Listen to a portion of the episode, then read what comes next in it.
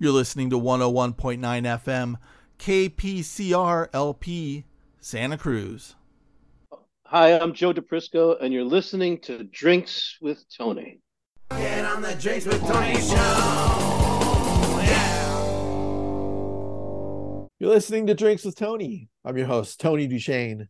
Today on the show, we have Joseph Di Prisco. His new book is called The Last Resume New and Collected Poems. Joe, how are you? I'm doing great, Tony. It's great to great to be here with you again, man. Isn't it great? I I, I love I love repeat customers. I didn't pay my bill last time. Maybe that's why. oh no, no, yeah, yeah. You're you got the you got the all access pass. You, you got the lifetime all access pass. It's kind of like it's almost as good as like getting an all access pass to Cinemax in the 1990s when they would show the uh, softcore porn stuff after midnight. I remember, and the cable opera guys would fix your TV and it's, hey, you want Cinemax? Yeah, yeah, give me yeah. Tw- give me twenty bucks. Mhm. Okay, here's twenty bucks. Yeah, Yeah. and you're like, wow, there's a lot of nudity. now the nudity's just all over the place, but it was so special back then. No, TV is funny, huh? It's really changed a lot. I, I think I like it. Uh, although I like the old time stuff too. I like the Abbott and Costello show. Oh I yeah, like, uh, you know, all the old time, you know, the Dick Van Dyke show. I mean, there were some great, great TV shows. Um, and the old time movies. My favorite, I was just thinking about this. I was talking about this the other day. Do you, do you remember the mo- the Howard Hawks movie, The Thing? yes. That is the greatest movie. When I when I've got the flu and I can't get out of bed, I, I put that movie on. And it's a snappy patter. It takes place in you know in the Arctic and and it's uh, you know the monsters coming and and it's so 50s. Oh, it's just I just love that movie so much. So great. Then you have your flu movie because I found out what my flu movie was in May because I got the I it's pretty sick. Yeah, I was yeah. like, and I could barely move from bed, and I was just like, oh, and I and I was and I couldn't sleep at night, and so my movie was Serpico. there you go. That's a great movie. It was it is great, and it's just like I watched it like three times in a few days because I would fall asleep to it, and it was just something about the movie and the soundtrack like let me fall asleep and relax. What a great story. I mean, that that shooting took place with Serpico. Shot took place about a mile away from where I grew up in Greenpoint. So it was uh those are the old days. That was before um uh, uh you know the police. It was called the Police Review Commission or something like that. Before uh, all the dirty cops got uh, exposed. Right. Knew, knew about that, but that was that was big. Uh, and my dad used to work with all the dirty cops in Brooklyn. So What- he was a what did your dad He was a, do? Oh, he was okay. a small time mobster. And Yeah. I wrote a couple of memoirs that involves him a little bit, a lot actually. And so I've, there's some great trials transcripts that you can read. New York State Supreme Court trial transcripts of old man is the star witness, and he was uh, he's hilarious. He talked just like himself. You know, he could, he could never tell the he wouldn't tell the truth if it could save his life. He he was he had no capacity. for that. Your dad? He, oh, yeah, he was like always had a finesse of an answer. He was a great. I mean, he was a very colorful character. So Yeah. totally uneducated, but street smart. They called him. The street name was Popey. So I said, Dad, uh, how'd you how'd you get? I was ten years old. How'd you get that name? Uh, he wouldn't tell me. My Huh. my mother said, well, and I can't actually quote my mother because every other word was the F word, but uh, when your when your mom is more potty mouth than you do. oh my God, she was gorgeous and dangerous and a tremendous liar. Yeah, one time your dad, they caught him coming out of a church, so he got the name of Popey. Okay, that didn't Oh. make any sense to me. Then she Huh. said, uh, uh, Oh, that made called him- sense to me. I would, I would, I would go with that. So, okay, go ahead. Well, I never saw him in a church. I never saw, and I went to church Mm. all the time. You know, you and I have some commonalities when it comes to church experience. But so I, I never saw him in a church. I don't remember him being in a church. But the other thing my mother said is, uh, they call him Popey because he never shuts the up. That was so. This is the you know, music to an eight-year-old's ears. Okay, I love this language. This is fantastic. I live in Brooklyn. Before Yeah. Brooklyn became Brooklyn, Right. before Bro- Greenpoint, where I grew up, is now Greenpoint. It's where the movie stars live. And where I was there it was like abandoned factories, Polish butchers and bakeries and funeral parlors, and the Italian mob. That was that was Greenpoint Yeah. on the waterfront. On the waterfront. so beautiful it's so beautiful right there because i was i was on a um uh, loca- uh location for when i was um shadowing a director on madam secretary and we were right we were shooting in greenpoint on the waterfront in the evening to the night and just to like watch acro- look like get a walk off set and look at the silhouette of new york city is just so gorgeous right there Yeah, there's a great line in on the waterfront where somebody betrays somebody, as I recall, and guys, the, the, the guy who's fixer says, "Well, we're gonna send him back to Greenpoint." That was it. like that was a bad thing that was a bad thing.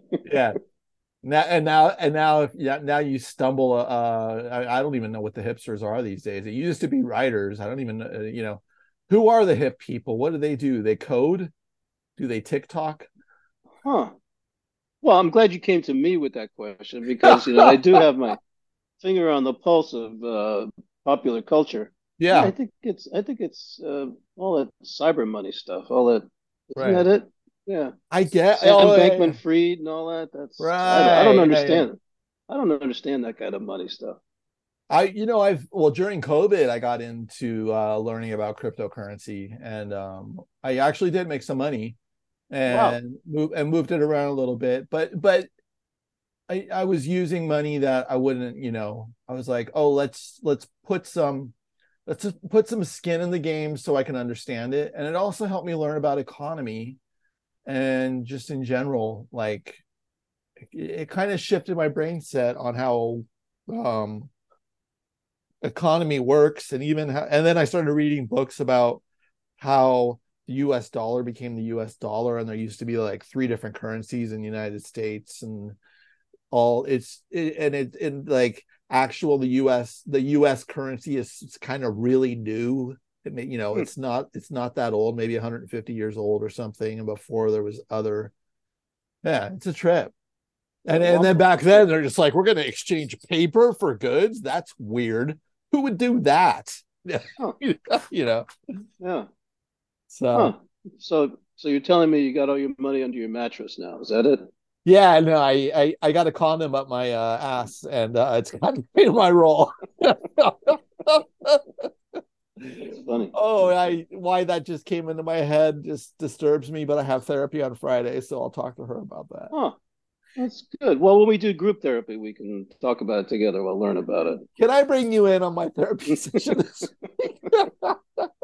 Well, I, I think I I think therapy is great. I think it's Yeah. fantastic.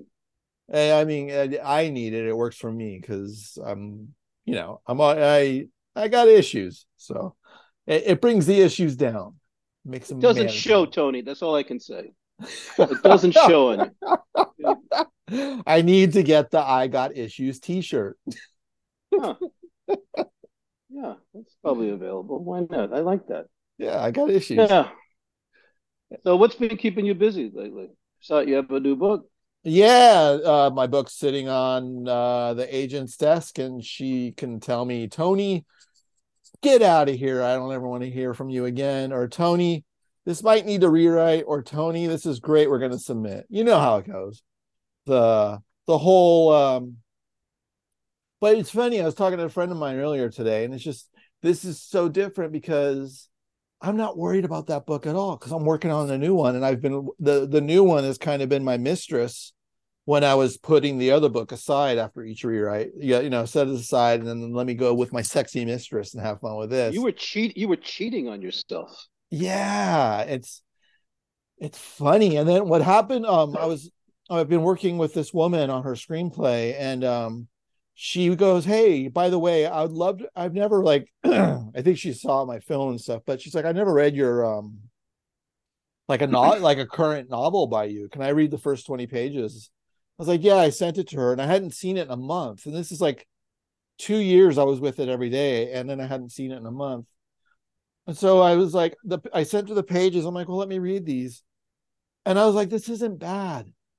And I was so dis I was so disconnected from it because it's such a it almost feels like it's two years ago when it's only a month because I was spending so much time with it.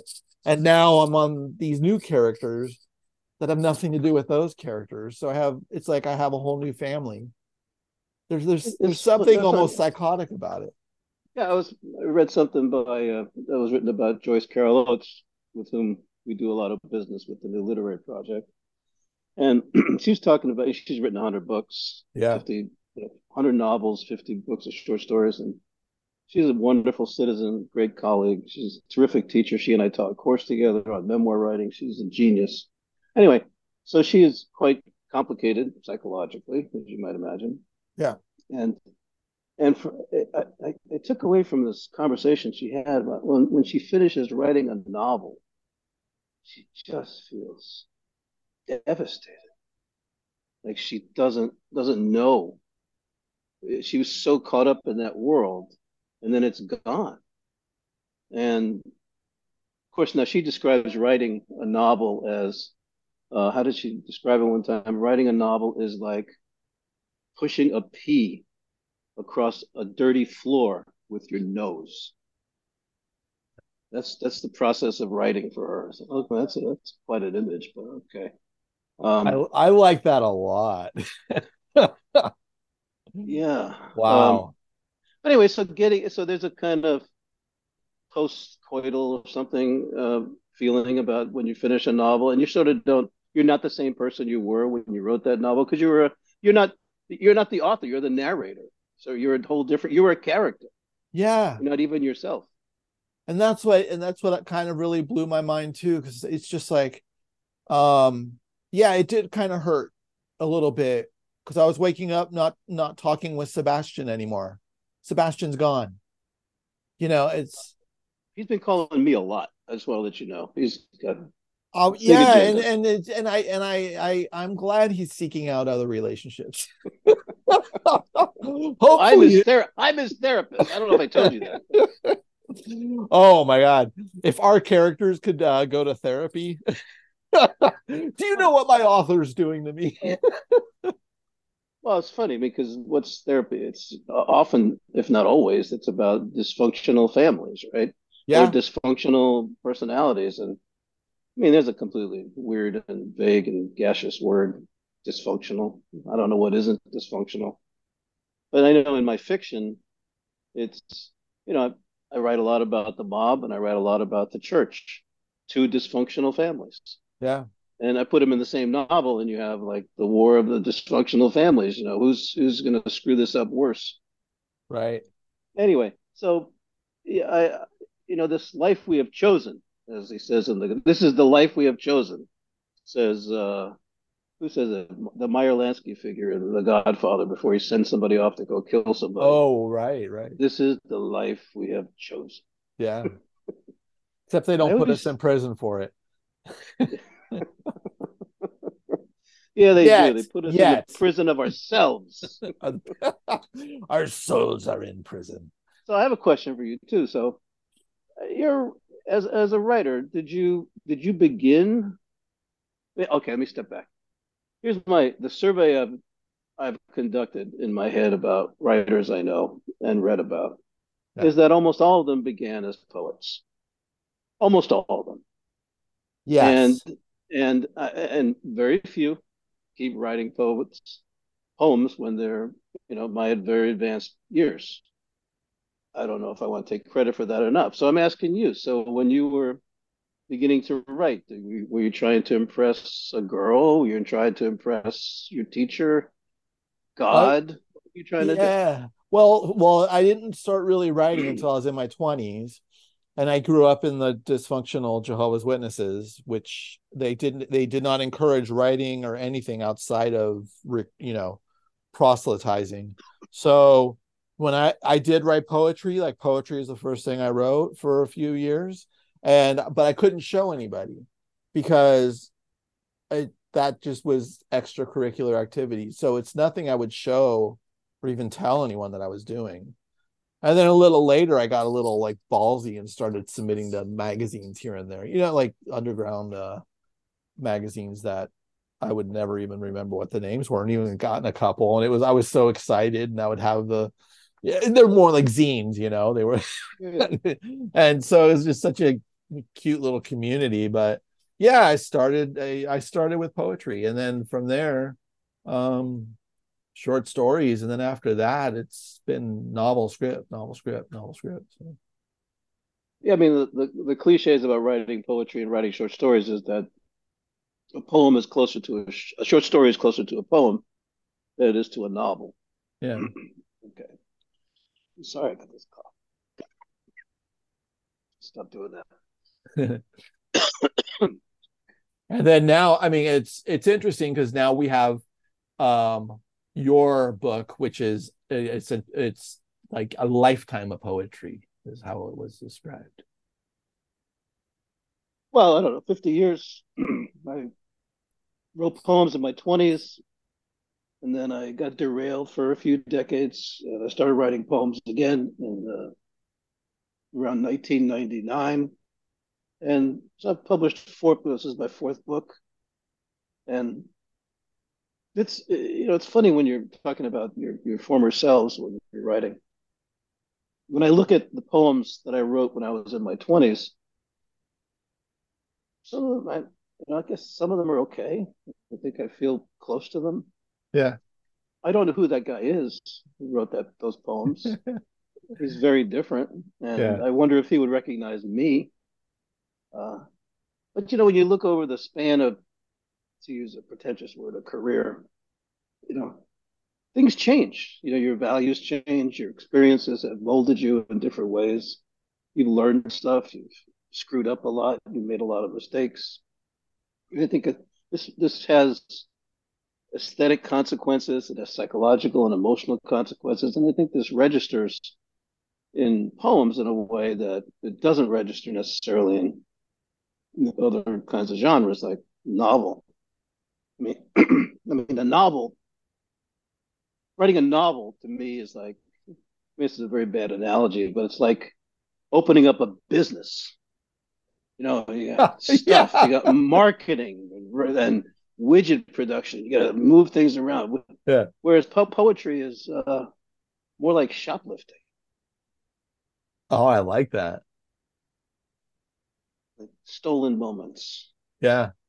uh, getting away with stuff, Yeah. taking risks. Isn't it? You know, a, a novel has all kinds of obligations to flesh out character. Yeah. To it, it, it, I'm not. I'm not saying uh, novels are beautiful. I love right. Uh, novels are harder for me, and I've written six of them now, published six of them now, and it's it's a whole different psychological and emotional and, and aesthetic enterprise. Uh, and some novel, I, I, I love lots of novels, but a poem is something doing something different. It doesn't have a plot to convey. Uh, if it has a character, it's probably the character of the speaker of the poem. Yeah. And so you're kind of free. There's a kind of reverie in poetry that isn't available in a in fiction necessarily. Yeah, and it's also just a lovely thing to um just sit down with a poem and over a cup of coffee. Which we we haven't gotten your book yet in the mail. You haven't gotten it in the mail yet either, but it's going to be out the minute Today, it's aired. today is oh, it's out date. today. Okay, okay. Today is the pub date. It's supposed to be on my at my front door any minute, but it's 340 pages and and there it is. That's the that's the story. How you know how lucky are we though? Like you know, and you that it's it's like we we we fell in love with words, and here's here's a a volume of all your poetry brought together. That it it just you know people it it trips me out when people are like, oh yeah, I can't wait till I retire because I'm going to start writing. Or I'm gonna I I have a great idea for this, and I'm like, oh, that's cool. You should write it. Yeah, no, I'm I'm just I'm trying to get inspired. And I'm like, you don't get inspired. You sit it, you sit down and you write every day and you don't wait till Yeah. retirement. You just have to write every day and develop the relationship with the page. And once you develop that, then all of a sudden it starts to become a little publishable or, or then you and we start to it's just like that it's that that esoteric thing of creating no, creating something out of nothing but it kind of takes a while to create a whole lot of nothing and then we go oh wait scrap all of that and then all of a sudden it's a something. And then well, I, I think you hit on the key thing that it's about language and it's about words that draw you in and playing with words leads to see the poem i think the poem is not a report about an experience. It's an experience in and of itself when you read it. That's why you that's why we reread poems. That's why poems can have such a big effect on our lives. You feel like when you read a poem like wow i see the whole i see the world in a whole different way. Uh, and people who love poetry and I think secretly, I know people say, "Oh, I don't like poetry," or yeah, okay. I don't sort of don't believe them. They just read bad poems. Yeah. And if people read a poem in a magazine or some big pub- national publication, that's couldn't understand the poem. That's the poem's fault. That's not the reader's fault. Yeah. So, I think I think that there's poetry is not going away. People are reading poetry they're right, probably writing more poetry than they're buying, but that's an economics question. Speaking of economics, how do you explain that? How come all these poets aren't buying poets' books all the time? Why not? Well, and also, why it, it's just why isn't I mean, poems and words can change our lives and move us in different directions, and yet it's not it's not very well compensated for 99% of writers there's yeah. it's like it's like it's not even not even not well compensated it's poverty and, and you got to do other stuff you know? Oh yeah. I mean writers in america you know almost universally live below the poverty line. Yeah. Yeah yeah eh, you hear about books with huge advances. Yeah fine that's a few people and that's not the reality for people. So people do it for the love of, of the work, and and I mean a whole tricky question here is who you're writing for, and I never know how to answer that question. You know, I have I haven't I you know poems have ideas. I don't know. Do they have ideas? I don't know. Do they have music? I think they're more likely to have a sound. I mean, mm. I can get enchanted by the, uh, a phrase or an image or the, or the music of, of a line and that just sort of becomes a different kind of that becomes a a different kind of artifact. And it becomes an as i said a second ago it becomes an experience of its in and of itself so that when you read it you sort of go with the flow of the of the of the of the language itself. Now is that a great is that a, a defensible experience? I would say yeah hell yeah. I think about all the think about all the occasions that revolve around poetry. There's never a formal occasion, hardly ever, where somebody doesn't want to read a poem. Yeah. Weddings, funerals. Yeah. Birthdays. And yeah, okay, you get a lot of occasional garbage, but but there's something that is important to people that that, that poems accomplish that other other forms just don't. I mean, they're smaller usually most of the time. Yeah, they're big narrative poems, of course, but there are for those moments when you get enraptured by a voice or you see something in a different way well that's that's what poetry is about. That's the value of it, seems to me.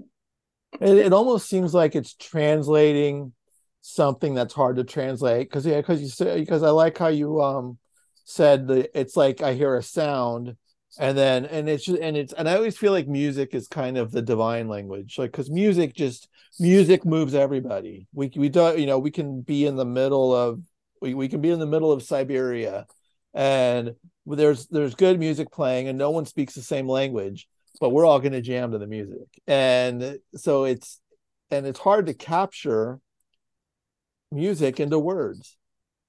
And, may, and maybe poems are kind of the bridge of that because I don't think novels are music. I think I I and I can't you know I, I feel like there is a um I feel like there is a music drive. There's a music to them because of the pacing. So you know when I think about pacing, especially in films or in novels for the long form, I feel like there's a pacing that may be a little musical, but to to take something and put it into a poem that's probably really grabbing at something um, that has almost a divine quality and dropping it into a translation for us to have a language on.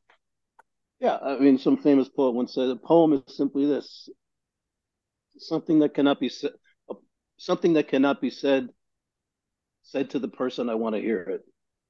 So it's it's that kind of communication, but it's not as if your a poem is giving a message or something like that, yeah. or and it's not like, oh, we got what's the secret behind this poem? What's what's Emily Dickinson trying to say? Yeah.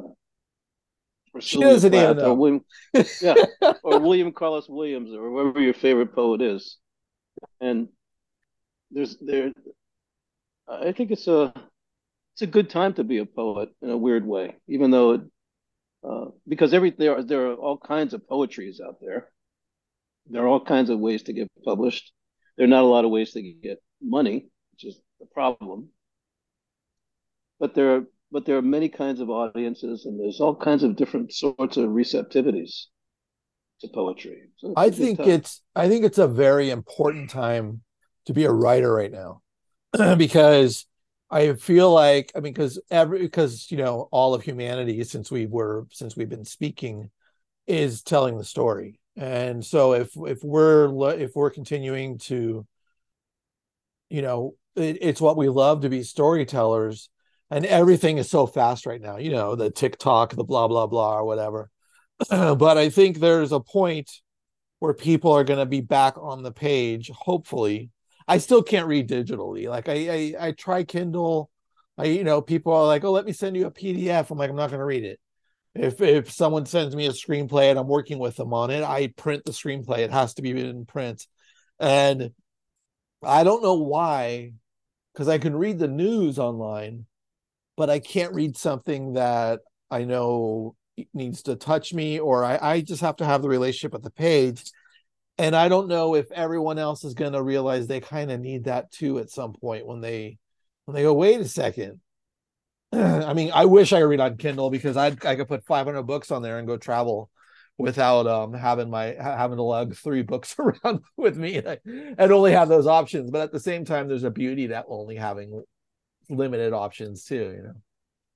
Well it, it raises a related point to me. I have a poem in the book some, some goes something like uh, the title is something like the reasons nobody ever called a good book of poems a page turner.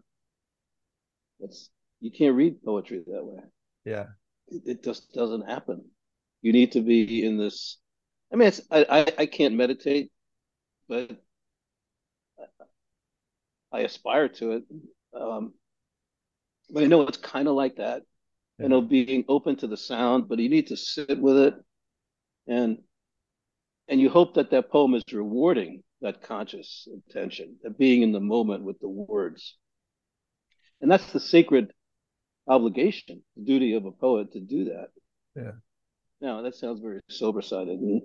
Because mm-hmm. poetry should be hilarious and it should be raucous and it should be dirty and it should be smart alecky. It should be everything. Yeah, I mean, at least, at least I hope to be. Right. I don't think it. I don't think there's a should on poetry. I just think that there's a we have a voice, and sometimes, you know, there's po- poem po- poets that can de- that can be devastating, and there's no funny or irony to it and you're just sitting there going oh that just killed me. And it's what a beautiful what a beautiful moment to have with a with a poem. Yeah. Yeah. I, I like that a lot. I like that a lot. So so that's uh eh, eh, okay. So uh, some but I, I mean i read a lot of fiction. You know, I, I chair the jury for the joyce carol oates prize. So i've read 300 novels over the last few years. And, um, you know, we give away the $50,000 Joyce Carol Oates Prize every year to a mid career fiction writer. Oh, that's right. I got to apply for that. Yeah, Note to self. Uh, absolutely. But we're Yeah. just about to send out the long list for our eighth prize coming up. Anyway, so Yeah, there's yeah. tremendous energy and there's all kinds of good writers and and so sometimes I get the question, well, wait a second, are you a poet or a novelist or Mhm. you're a memoirist? And I said, well, I don't know. I, I write. I don't know if I have a brand. I want to. I write what occurs to me. There's a different space in my imagination, or in my ear, in my heart, wherever. When I'm writing a poem, when I'm writing a memoir, I'm telling the truth, but only because I don't understand it. That's I have to struggle to understand what what I'm really what the story is of my life. And and you're and you're committed to being truthful in a memoir. It should be. A lot in a novel, it's what? It's like uh, it's a way to tell the truth by lying. You're creating, you know, a fabricated world. Now, in a poem, there's no expectation that you're telling the truth, although people think you are. They think it's sort of a version of autofiction. These are your secret. I don't know. And and there's a I understand that because poetry is also takes place in a kind of dream space too, Mhm. where things don't add up necessarily, and they don't have to, but they add up on the page and in in the heart of the reader. But they don't. It's like a dream. Does what? I mean, okay. I think let's be honest. Dreams are boring. Dreaming, the dream life is fascinating. But you know, have you ever told it? Have you ever told you a dream and you said, "What? Leave me alone. I no, don't want to hear your exactly. dream." I keep a dream journal. I write my dreams down every day. I try to I try to stay close to them, but I don't tell people my dreams. I'll tell them if they showed up, especially if I didn't have sex with them. I- I'll just be like, "Oh, hey, you showed up in my dream," and no, it wasn't that.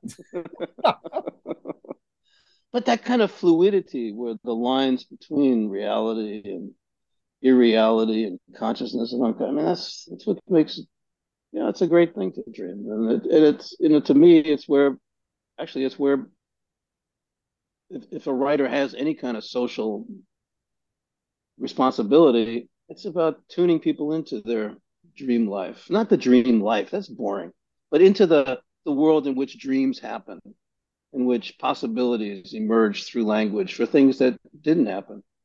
And if, if you can engage people in their in their in their unconscious that way, that's all that it needs to hold together. Because a poem doesn't poem's not making an argument. It's not algebra. It's not calculus. It's not and it's not a story.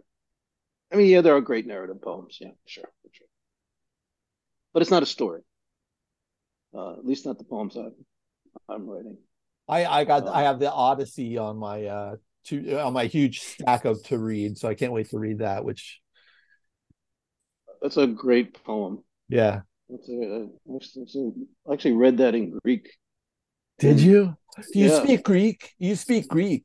Added Greek. It's you know classical Greek, where it's uh Wow. Homer. Homer's not. I mean, I haven't read it since I was in college, but it's not that hard. Really? Actually, it's not that hard. I mean, if you you work hard to get the grammar down, but it's such a great story, such a great poem. Yeah, I love the Odyssey. The Iliad's probably better. Okay. Uh, that really gets into the dirt. That's really about sex and war. And, and the Odyssey is, I, used to read that poem to my son when he was, I didn't read him uh, fairy tales, I read him the Odyssey. Mhm. So he, he holds that against me. Well, how does Dad, that work? should- How does Dad, we that should work out for listening him? to rap music. Yes, we should have listened to rap music. I said, rap music will never survive. Oh my God. don't don't put all your Um, money on rap. Put it all on um, classic poems. Um, I'm a pro- prognosticator. Yeah, I can really see the future. I remember when I was in high school, I was I was student body president, organizing the dances and stuff. And so Dan Fogerty comes up to me and says, "Hey, my brothers have a new album out. You should we should hire them for the prom." I said, "Dan, get the hell out of here. We're not hiring your brothers for the prom. Just get out of here." That year, Creedence Clearwater Revival breaks out. wow. Number one hit in the. We could have had him for three hundred bucks. Yeah. I had a vision. I had a vision. I could see clearly. I was wrong, but I had Yeah. a vision. yeah. no, we're getting a cover band this year. Okay. Uh, actually, I think we did. I love putting I love putting events together. I love creating stuff. I love like creating a new literary project is is so much fun out of thin air. Yeah. What what are you working on now? Are you working on uh because you're always working on some type of event, right? Yeah, uh, well, we have, I mean, the project is, uh, we're about to do, we're about to go into the jury work for the eighth Joyce Carol Oates Prize. So we got Yeah. 31 long-listed writers to talk about. Takes us a few months. And Wait, then we're doing, What are a couple of your favorite on the long list? Were you, are you surprised by some of the writers where you're just like, oh my god, I know this guy, I've read some of his books, or I know this girl, I've read some of her books. uh, oh, yeah, they're all, yeah, a lot of them are well-known. And Yeah. I, I, I think we made a conscious decision to make sure that we just don't get writers exclusively from the big five publishers. Uh-huh. So we have smaller independent presses uh, represented. Like last year's winner, Manuel Munoz from Graywolf, which is you know, terrific press, but it's not Big Five, right. and they've been ter- they they were terrific to work with. So there's all that stuff going on, and then we have uh, we put out an anthology every year of project-related writers, kids in the workshops. We teach hundreds of kids every year uh, for free Yeah. uh, led by creative writers from the Cal English department and more recently from the St. Mary's College MFA program. So we're in places like Contra Costa County Juvenile Hall and Girls Inc. and places where kids come from neglected, overlooked, undervalued communities. And then we have a new thing, relatively new thing, is we're offering summer fellowships to creative writers who teach high school. And so we've given away 23 $5,000 summer fellowships to high school teachers. And we're about to, we're opening up the competition now for the summer of 2024. We'll do another 14. And these terrific, there's so many terrific writers who, I mean, I taught high school for a while. What's what's summer for? It's to, you know, you've been if you're if you have a if you're a responsible person and you're teaching, you're not going to be able to write a lot. So you look forward to the summer when you're free to do that. So, and we've we've got some terrific people who we've awarded the fellowship to. We look forward to, to doing more. So that's a lot. And I That's a think that's great because high, you know, teacher like the teachers is another profession profession that is so important to the fabric of society, and they're not getting paid uh, what what what is expected of what you know the the expectations of what they are supposed to produce is not in line with how much they're paid. I don't care if you teach at Harvard Westlake or Andover or Holly High in LA or Mission. High School. You're not making any money. You're you're, Yeah. you're surviving. Yeah. You're doing fine if you're lucky, and oftentimes you're not lucky. So we give our our fellows are you know run the gamut from from Hawaii to Florida to New York to Boston to LA to and charter schools, public schools, independent private schools, and you get there's there's just a tremendous need for to Yeah. support the arts because our vision here is to drive social change, unleash social, unleash artistic power. There it is. Well, that I mean, I the idea of letting kids write their stories and put their thoughts to the page and then learn how to craft them. I think that just that just makes people better in general, and it it's so it, it you, you, it's it's just the act of like even just keeping a journal. I think you know, I, I mean, I still I I do my dream. I, I have my dream journal, and then I have my complaints to God journal, which is essentially just Same thing. yeah, and a then, lot, and of then lot of overlap. right, right, uh, yeah, yeah. Uh, the complaints to God are more like, "Why can't I have more sex?" And then the dream journal is like, "Damn, that was a lot of sex." And then I get to my actual writing, so get get that all wiped away, so I can get to like you know be a little more uh mature by the time it's 1.30 and I can start really working on something. But you hit on a key thing. Arts education uplifts everybody. yeah, And and what I mean by arts education is creative writing teaching. It means uh, teaching kids how to uh, craft. yeah, It, it, it- teaching kids how to speak uh, in, in a way that that an audience will understand. All that stuff, and and it goes across the board. I mean, not only the the summer fellowships for high school teachers. That's an aspect of arts education. Or the Joyce Carol Oates Prize, which is for mid-career authors in fiction who, you know, they don't get. That's when you're in trouble most of the time if you're a publishing author. yeah. Your first two books didn't earn out, Yeah. and okay, now what? And then, it's, and that's when you're doing your best work. Yeah. and we've seen anyway. It's it's been a great experience. Got a uh, we're a small organization, but uh, dynamite comes in small packages. You guys, Jehovah's Witnesses used to say that all the time. I know that. That's what we used to say.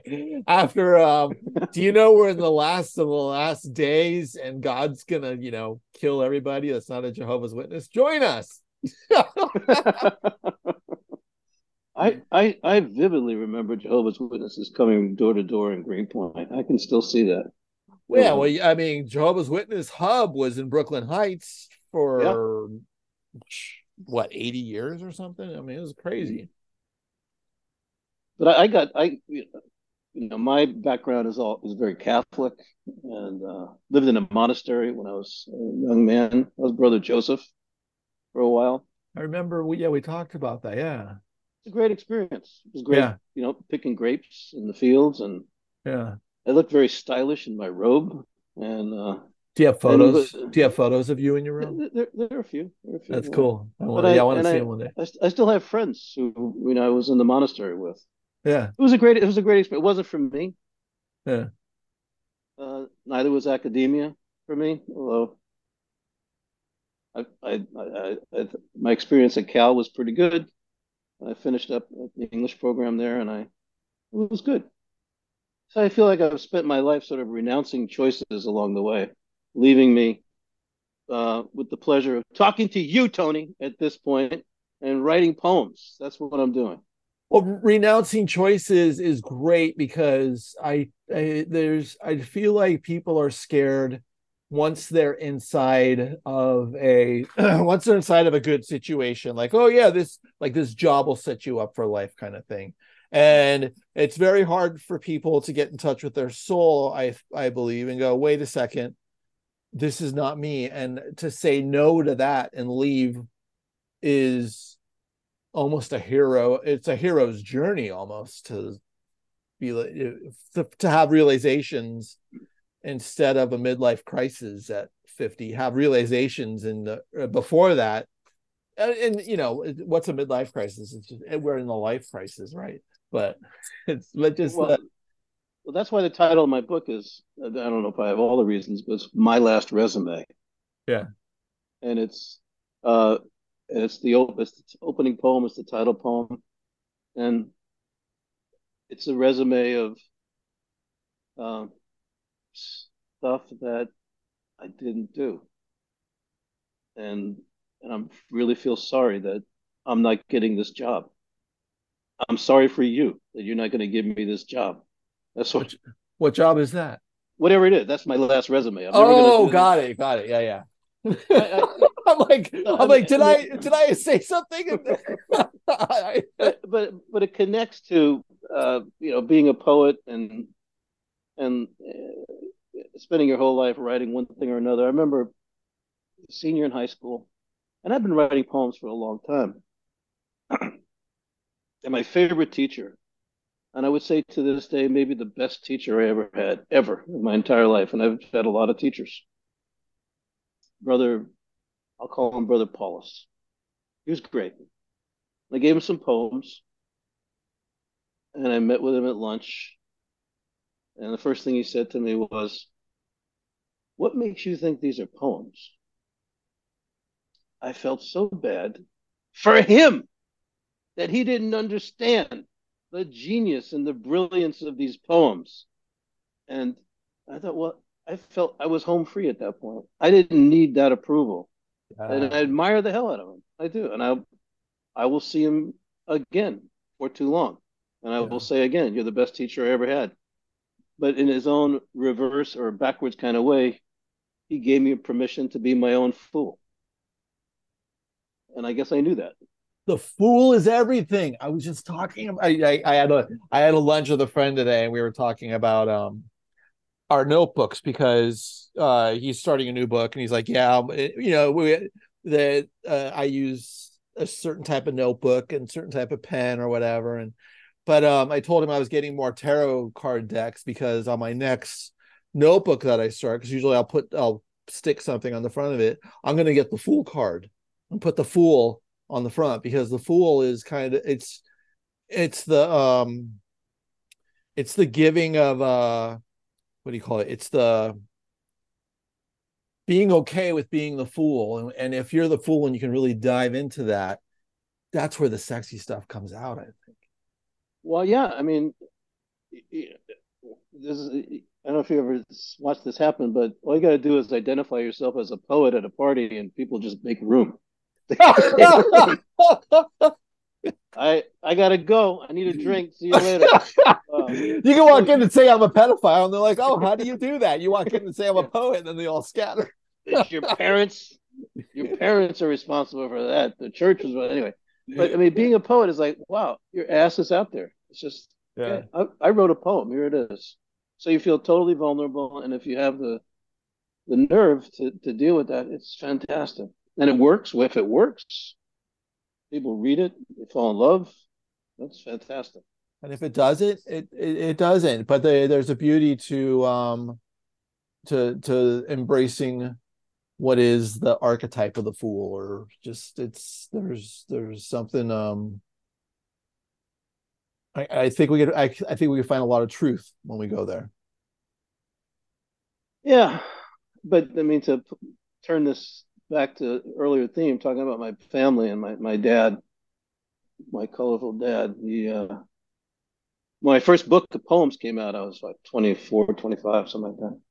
And so he said uh, he looked at the book and I guess he sort of read it. He, he never went to school, eighth grade, I guess.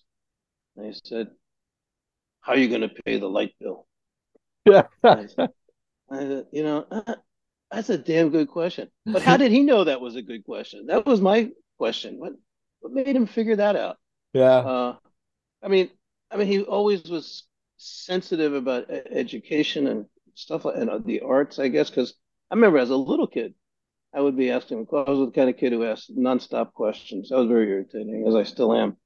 And uh, when I'd ask him a question, his, his stock response to me was, "What are you writing a book?" It's actually a very good imitation of my dad. That's actually the way he talked. What Yeah. are you writing a book? And uh, well, it turns out I was, but uh, Yeah. I, know, I guess I kind of knew it somewhere deep Yeah. down inside. We didn't have any books in our house, never. Uh, I remember a Mother Goose book of fairy tales, and that was it. So I got all my literature from Catholic schools and the the rituals and the Bible and and stuff I would get at the library. So you know when it gets when when a life becomes sort of risky the way that is, and you're sort of different from your family. I mean, I was the black sheep of my family. None of my brothers went finished high school, um, and I got good grades. That made me an outlier. I was I was a problem. uh-huh Uh, I guess I kind of like that. But in, Yeah. in my memoirs, I deal with the both sides because then I did take a few turns that brought me closer to my dad and my family's history. That's another story for another time. the um did you say you have your tombstone already Oh yeah, where is it at it's uh, there's a Catholic cemetery in town, across a few miles away. in, in the east bay Yeah, okay in oakland is that the one in oakland it's in Lafayette actually. oh lafayette oh wow Yeah. and what and what's the epitaph you told me the epitaph earlier Well, that was the joke. What are you looking at? That's actually oh not. okay But actually, the real thing on my real epitaph is uh, uh, in in this novel that I wrote about uh, the afterlife, where this brother uh, solves all these crimes and problems in the afterlife that he couldn't solve when he was alive. The title of that book is All for Now. So that's on my. All for Now. i like that so uh, so actually you have the plot and you already have the stone Yeah, so do you my do you dogs, my dogs' ashes will be buried in there. yeah got it all worked out. do you go visit it Uh, well, I'm not currently interred there, but I know, if I were- exactly. but it's but it's but it, it- there's I it, it's this is what I would do. I would go there with flowers and Yeah. just and just weep and weep until someone came up to me and they're like, "Oh my god, are you okay?" And I'm like, "Yeah, this it's just I'm really grieving. Like this, it's just it always gets me." And just and then finally, you know, do the reveal later. That's my plot. It's a, it's, a, it's a beautiful cemetery. I've been to lots of funerals there. Yeah. Catholics are great. Catholics are great on death. Yeah, it's On life, that they have a few problems, but I um, might have to convert to Catholicism because I I want some good death. Well, we're great at it. Yeah, it's fantastic. I mean, those rituals, the music. My God, I know. I I was literature. I, I, I want to go. I want to go buy a rosary. I, this is on my list before the end of the year, um, because the rosary to the Jehovah's Witnesses is just pure Satanism. It's Huh. like anything like anything like even with the cross is just that's like satanic. And I'm like, I'm gonna go buy a rosary because I think it's pretty cool, and I like the idea of uh, mantra and the beads. And then also, I want to put it on the mirror of my car, and people are to think I'm a total Christian, which uh, I, you know, I don't knock. I'm a fan of the teachings of Jesus, but at the same time, it's just the what it means. What it means to me is leaving something that was harmful to me, and oh, now Oh, and now I can be like, oh, they used to say this was like demonism, and now I can embrace it, and it's Well, well, you, I mean, you got that so right in your novel, Confessions of a Teenage Jesus a Jerk or Freak or whatever. I forget the title exactly. And Yeah, I then the don't- I movie, don't the remember. movie, the movie was terrific too. oh, thanks, man. I mean, you just captured something valuable. It was like beautiful, moving. Yeah, Great. thank you. Yeah, I was, um, and that you know when you, when you talked about uh who you're writing it for, that's like I was you, when I was writing the book, I was writing that for me.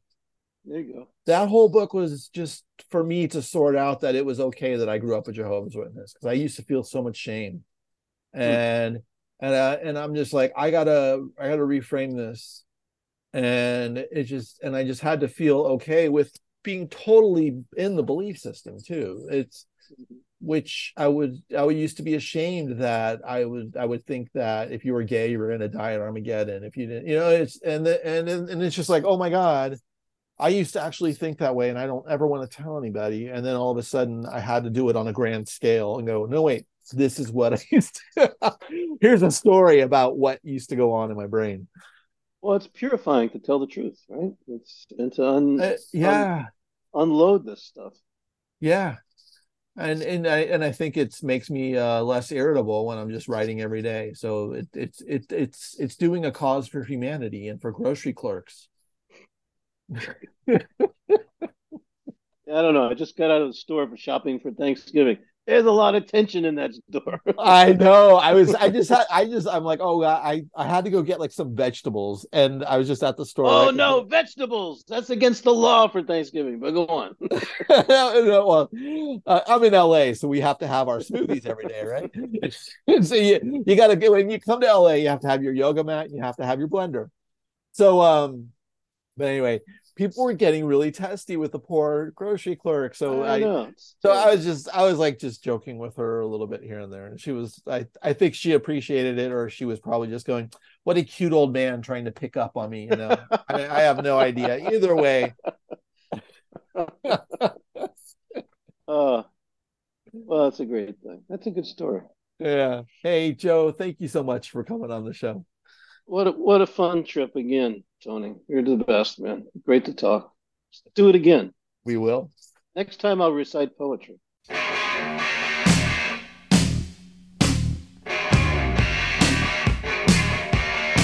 I was born in a pool that made my mother stand. And I spat in that surgeon in his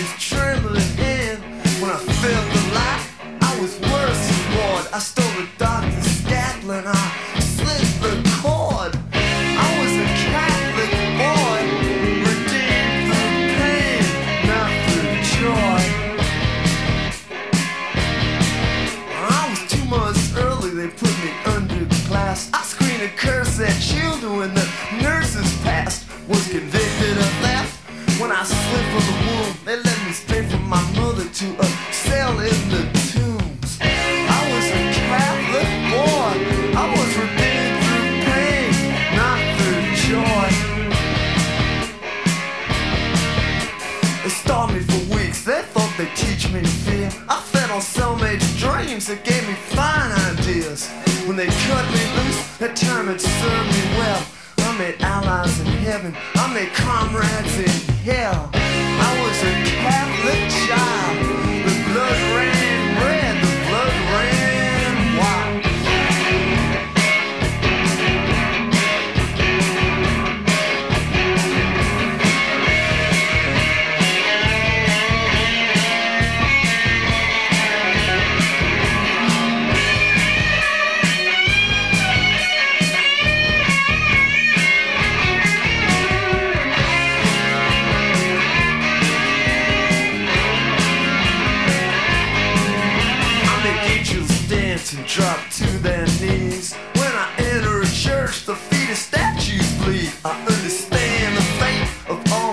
enemies. Just like Christ in the Garden of Gethsemane. 'Cause I'm a Catholic boy, redeemed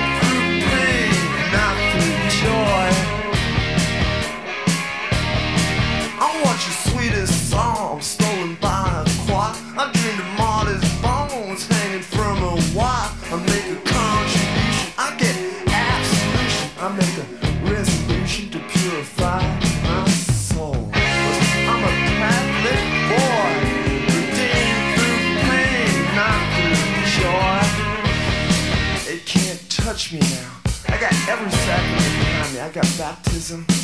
I got communion. I got penance. I got extreme.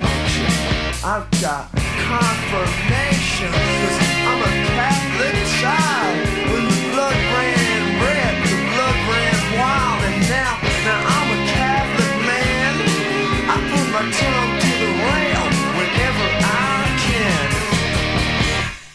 You're listening to 101.9 FM, KPCR LP, Santa Cruz.